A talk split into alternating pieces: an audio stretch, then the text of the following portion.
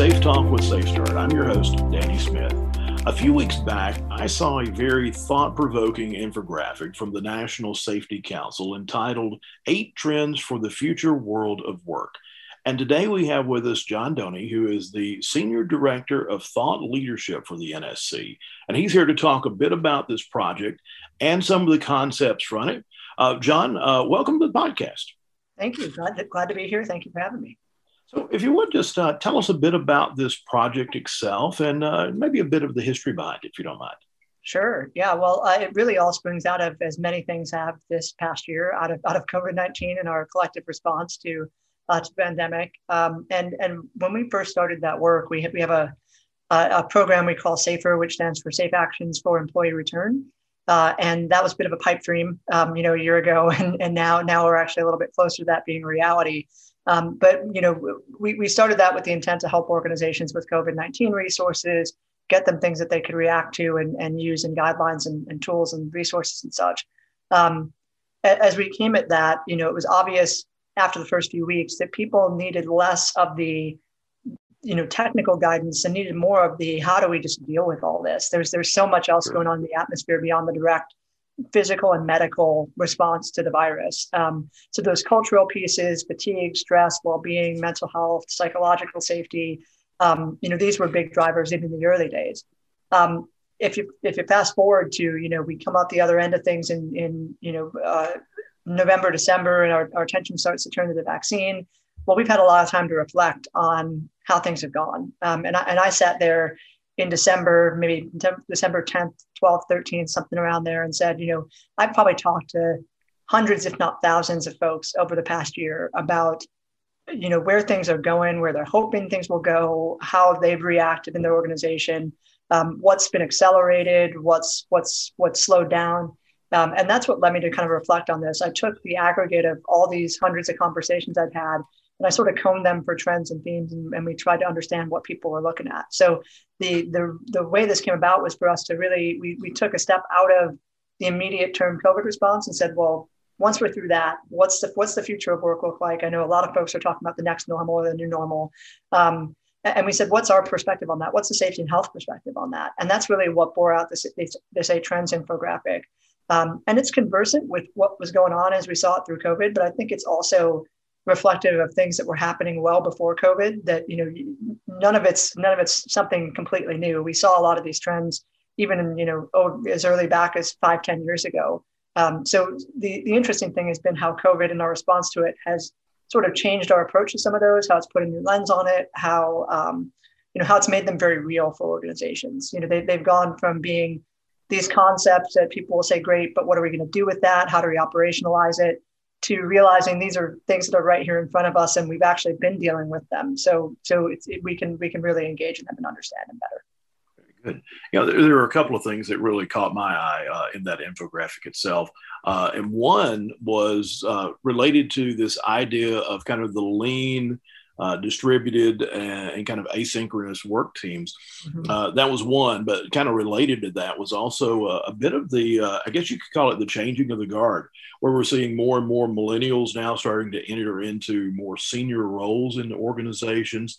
And to me, this just sounds like we're going to be seeing maybe some changes to the approaches of how we deal with uh, projects, deal with business in general, and things of that nature. More team and task approaches versus, uh, you know, well, put in the eight to five, put in your time each day kind of approach.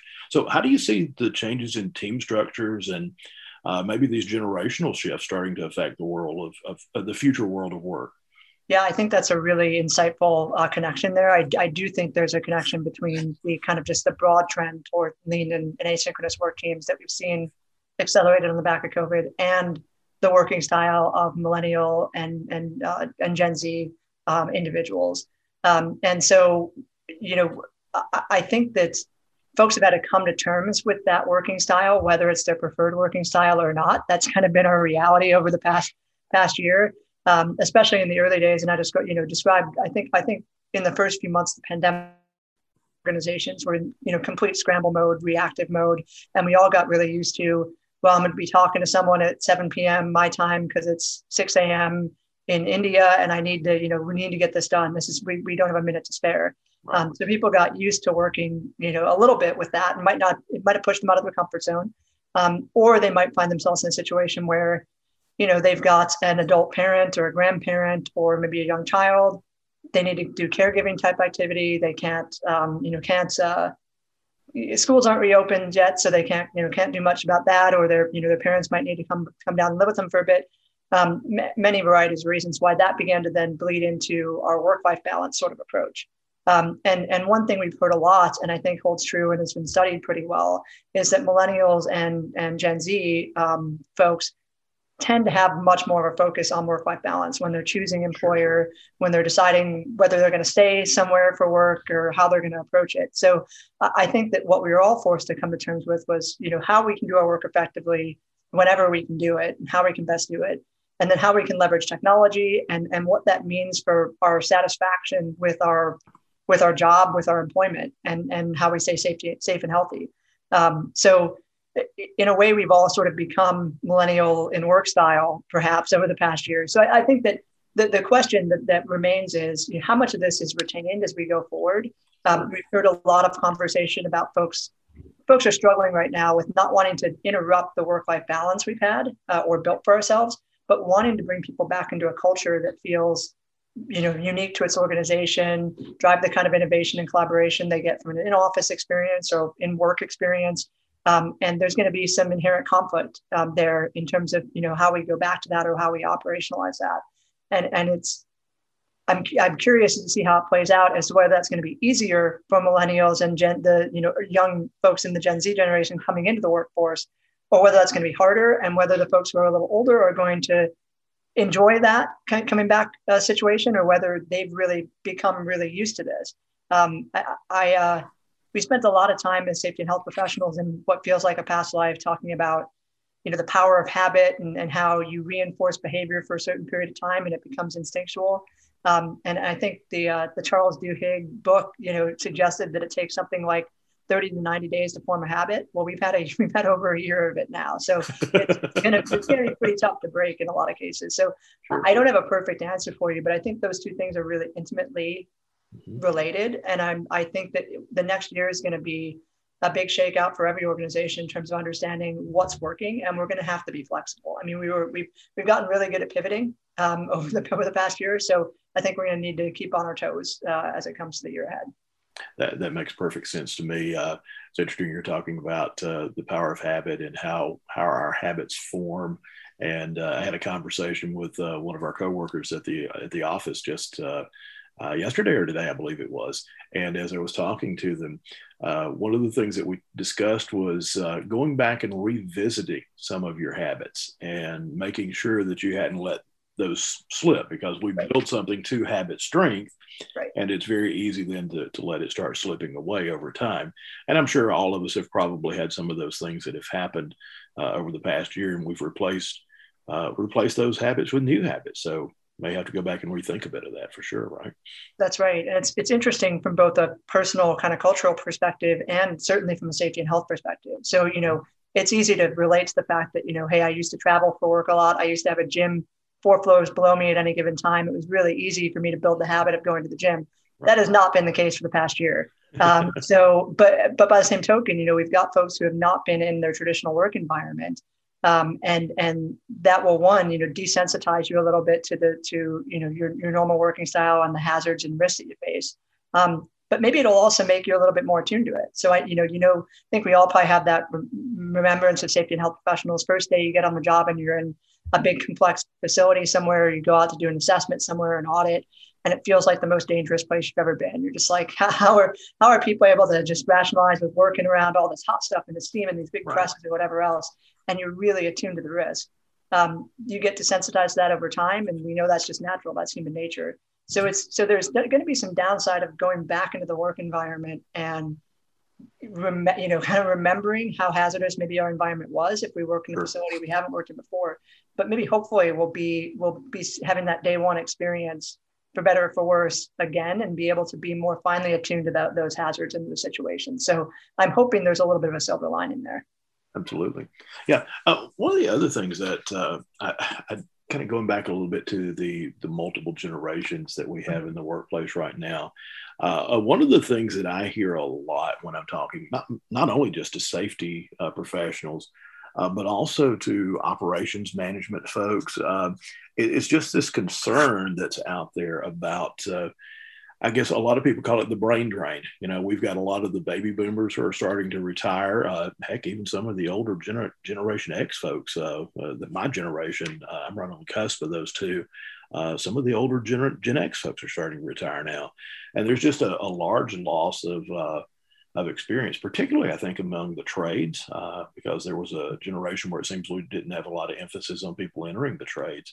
Uh, so, you know, that loss of experience is really going to be tough and it's something that really can't be recovered. So, uh, just curious as to uh, whether this project captured any information about how we kind of, I don't know, I guess capture the information, capture the experience. Uh, how do we, how do we learn from that older generation before they do go out the door permanently? Uh, I've heard some folks talk about things like cross generational mentoring as something they're pursuing or something like that. Just curious as to, to what your study found with that. Yeah, we've, we've definitely seen a little bit about that. That wasn't a, a core aspect of the study, but at the same time, it's a topic that's come up a lot. Even, you know, if I go back five years, we were certainly already worried about it then. And this right. has made us even more worried about it. Um, you know, we're in the trades is a great is, is, a great example of a place where there's there's certainly a bigger potential gap than others. Um, but you know, every time you see someone who has had the experience of understanding what it took to get to the level of safety and health maturity that they are as an organization or as a, as a person. Um, and, and, you leave someone in those shoes who has not had that lived experience, um, that you're, you're going to be scared by that. I mean, I, I think for better or for worse, you know, the younger generations are coming into organizations that matured on the back of some really bad things taking place. And, and thankfully they don't have to experience those things to, you know, to continue to stay safe and healthy. Um, but by the same token, they haven't had the experience of something like that happening. And so, um, you know, I, no one should have to learn that way, but it, it's also a way that people that gets people religion really quickly. So you worry about not just the individual talent gap, but then the organizational or institutional memory behind, you know, how long has it been since our last serious incident? And, and you know, we're not really even ready to reckon with it. Um, and it will just reshape the whole culture of our organization really profoundly. So uh, you know, I, I think that um, cross generational mentoring certainly something we've seen. We've seen some effort, especially in bigger organizations, as folks retire out, to do a almost a a last project capturing the knowledge that they have or their unique perspective or the things they've brought to the organization as a legacy component, but also as a very real thing that can be transferred on to folks um, downstream.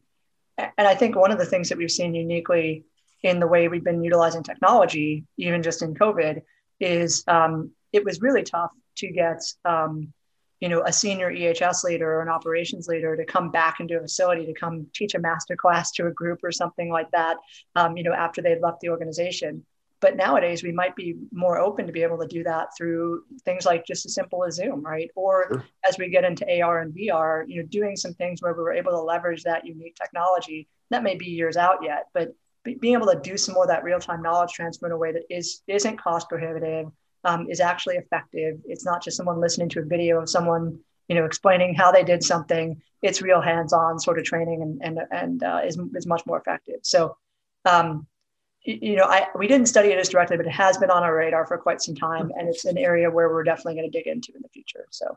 Excellent.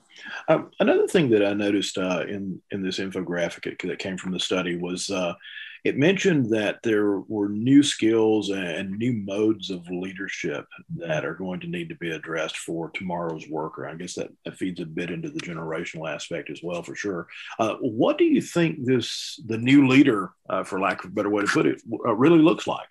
Yeah, it's a it's a great question, and this is something that on our Campbell Institute side of the house we're actually studying quite directly. We have a work group uh, of some of our member companies who are actually studying this um, issue and understanding what it looks like in their organization. I, so I'll have more to share in the in the days and months to come. But I, I would say that um, you're right that it crosses over with the generational aspect.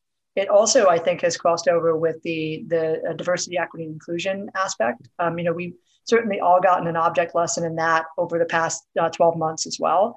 Um, but understanding that um, just the sense of transparency that we've built in, in our organization. So the more we're talking about things we didn't talk about, that's reflected in, in the needs of a leader as well. So it, it seems to me that, it, particularly in this current environment we're in and in the very near future, um, leaders are going to need to be not only much more agile and technology conversant, but they're going to be have to be more willing to be open and honest and transparent with their teams. And that's really uncomfortable for some leaders. But we've built this expectation now through our the ways we've been dealing with social justice issues, the way we've been very transparent with COVID-19 response. You know, folks mm-hmm. folks get updates about their COVID policies, you know, more often than any other policy update that I've ever seen from a company ever before, right? So right. the level of communication and transparency has just changed. And and so leaders are going to need to really capture that. And we we know that with um, millennials and, and Gen Z, in terms of things that have been studied, you know, there are two or three year increments in which if they're not satisfied, well communicated with, know where they're going, know where their, their path is, uh, they're going to leave your organization. So leaders are going to be responsible for all this at once. Uh, it's not not one of those situations where you can just set it and forget it um, and and just kind of kind of go off on your way. So and I've seen various folks that I thought would have never blossomed in this environment do so really well, and folks that I thought were ready for it, conversely, you know, have have a real struggle with it. So I would say, as much as it's intertwined with the demographic issue, you, you will see folks who are in the boomer generation who come, you know, get get on this boat like a, you know, it's like a duck to water. And I've seen folks who are who are millennials who struggle with it just as much as you'd expect you know someone who was a, 75 year old you know crusty leader somewhere would would struggle with something like this. So i think it's it's there's a personality type aspect to it. There's also just that willingness and openness to change. And that's that's not generation dependent. So um, it's been really interesting to, to, follow. That's really great. I, I, like the way you put that that a lot of that uh, comes back to personality. You think it's fair to say as well that it may just come back to uh, uh, you know, we're all resistant to change in one form or fashion, but maybe just that willingness and to, to adapt and, and to accept change and move forward with the, the new realities of some of these too, right?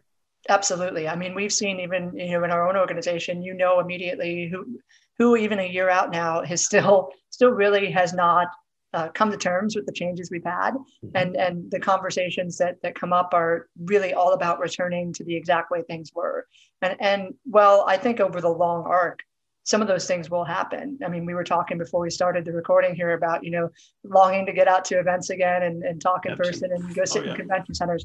Um, you know, so I do think that's that's coming back, but I do think where I've seen, you know, people be effective is they acknowledge reality. They're they're willing to change. They they get on board with it. It's not easy for them to do the things they have to do, but they know there's no other way but but forward. So that's certainly been been the case. And just in the safety and health field in general, I mean, management of change, openness to change, that's a core skill set, right? It's something something we need to we need to to build the muscle on. Very good. Uh, know, I'm also very interested in the ideas uh, that this. Uh, I think we've seen this certainly over the past year. Um, that safety and health really is is at the core of what uh, each organization does, and I think that's kind of a value that that we're starting to see more and more. Uh, and at SafeStart, we, we often talk about safety being more than just a goal or a priority. Uh, it really has to be uh, an organizational value. Uh, and, and, to that, uh, we really have to look at the idea of, you know, safety 24 7 and start thinking about things like uh, mental health and, well-being, uh, or as you, you, were talking earlier about that life well uh, life work balance that uh, let's be honest, some of us who are a little older have somewhat struggled with. Not that it's you know totally our generational issue for sure. Uh, but you know, a, another way I think the study described it, just valuing the whole person is another piece that we have to look at as well. Uh, so, what are some trends that you expect to see just related to those concepts? Yeah, I think um, I, I, think well, one, I'm I'm a walking example of a millennial who's struggling with work-life balance. So it's definitely not generational. Um, but uh, yeah, no, I um, so I, I, think that the the trend behind things like total worker health, the whole the whole person, have been been in existence for a while. We've been talking about those for the better part of a decade. Uh, and in some parts of the world, like Europe and the UK and Canada and Australia, there's been a very advanced conversation about things like mental health and stress and fatigue, um, particularly in high risk occupations like firefighting. Um, so there's there's a body of work out there that that can help us understand this. Um, but I, I think that we're at a really unique point in the safety game here where we've shown up and proven our value in a huge way over the past year. You know, we are we are in the spotlight. We've been leading these efforts in our organization. We've been talking to folks that you know maybe wouldn't have given us the time to time of day before, right? We're all of a sudden, you know, within the span of a week, every operations leader, HR, you know, everyone in the organization was looking for safety to, to lead and help us see our way through this. So I think that we have the opportunity to use that to transform our organizations and drive that mentality that you were describing, that 24-7 safety mindset. The the things that we've wanted to achieve and we've known and understood the value of, you know, we've obviously long understood the value of safety and tried to express it to folks in many different ways, sometimes successful, sometimes not. We have the opportunity where we, we just made that case. We, we, we that that's been very evident. So what can we do with it? And what I would suggest is because at the same time everyone's gotten to understand the very real implications of things like mental health and stress and well-being right. That's going to we're going to get pulled in that direction. And i think the question we need to figure out is what is the safety professional's role safety and health professional's role in in those subject areas? Where do we partner with hr where do we partner with you know our risk folks on some of those issues? Um, are we going to own them or are we going to influence them or somewhere in between?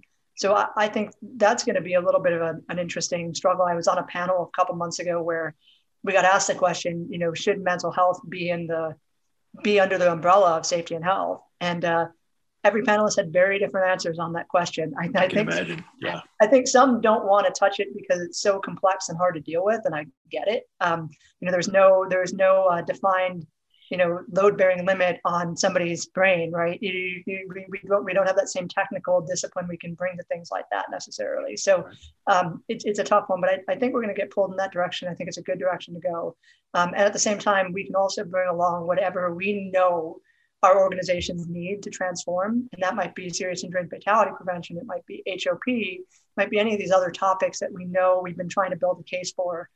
Well now we have we're in the limelight so let's let's make hay while the sun shines on it and let's let's use our stock where we have it to, to build these things into our organizations and help them become resilient for the future. Sure. You know we talk a lot about uh, uh, what we call our human factors framework or one of the components of that. We talk about the kind of the individual learning loop and some of the some of the human factors that affect all of us and you know we always talk about uh, and, and for years it's always been the uh, and maybe this is a bit of the kind of the cowboy mentality that we've all been guilty of in the past. You know, well, leave your work at, at work and leave your home life at home, and ne'er the two shall shall meet kind of mentality. And uh, you know, even subconsciously, that it's just not possible. I mean. Uh, uh, for example, and some of our listeners know a bit about this already, uh, just from some other things that we've talked about. I was uh, sitting here at my desk back uh, prior to Christmas, and uh, I was on the on the well, I'm not on the phone on the I guess I'm showing my age there. I was on a on a Zoom call with our CEO Barb Tate, uh, and I was talking with her. And my wife came in and handed me a note that said uh, simply, "Macy COVID positive," and Macy is my my granddaughter who at the time was uh, about 13 months old. Uh, and so, you know, I, I, talk a lot about how that impacted me, not only during that call, and obviously I was able to talk with Barbara about that and just share, you know, hey, here's what's going on. And she expressed her concern and whatever she needed to do, she would do to help. But certainly that affected me and affected my focus for the rest of that meeting. Uh, it affected my focus, quite honestly, for the next couple of weeks. And by the way, for everybody, she's fine. She's growing like a weed and talking and harassing her little brother or her older brother quite a bit. So anyway, uh, but anyway, it, it, was one of those. It took me a, a, a back a, a, few seconds there, right, and it took me. Uh, uh, took me a week or so just to kind of get over that as I was continually thinking about that. It was in the back of my mind, right? So certainly that stress, uh, just that concern, even if you just want to boil it down to a concern level, uh, that has an impact on folks and how they're working and ultimately on their safety. You know, if I were working out on a factory floor uh, it could lead to some inattention, some distraction, you name it, right? Even though we have traditionally, as I said, always focused on, well, just focus on your work and leave all that behind you. Just doesn't happen, does it?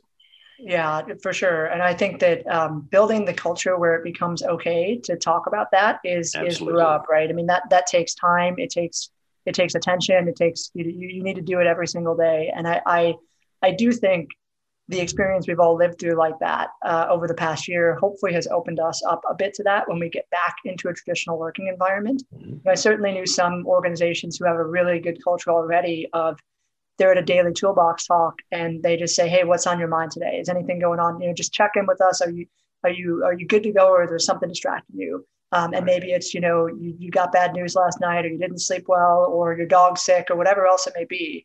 Um, but it became okay just by repetition of making sure you asked and eventually someone maybe said something. And as soon as someone said something, that allowed the next person to say something.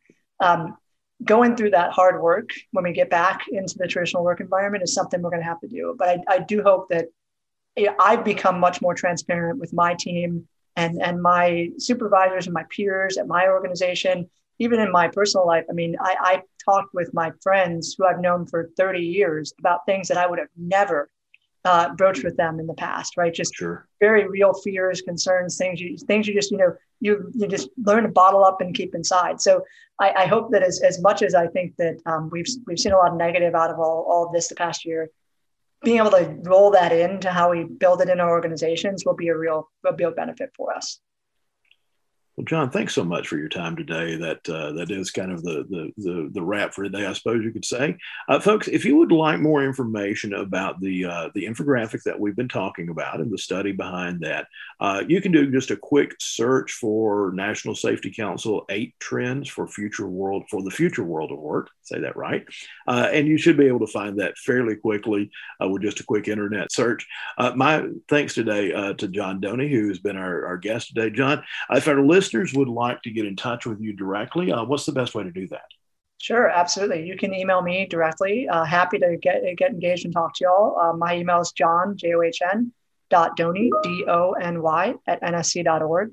Uh, and, and you can go ahead and shoot me a note, uh, and I'll, I'll, be glad to respond. And then uh, if you want to look at any of the other resources we put out through the SAFER uh, group, nsc.org slash SAFER. It's nice and easy. Very good. And, and, and, as always, folks, uh, if you have an idea for uh, another podcast or someone else that you would like for us to talk to or a topic you'd like for us to, to cover here on the podcast, uh, just drop me an email at danny at safestart.com. Uh, and John, thanks again for joining us today. And uh, thanks for our audience for joining us as well. Uh, I'm Danny Smith for Safe Talk with SafeStart.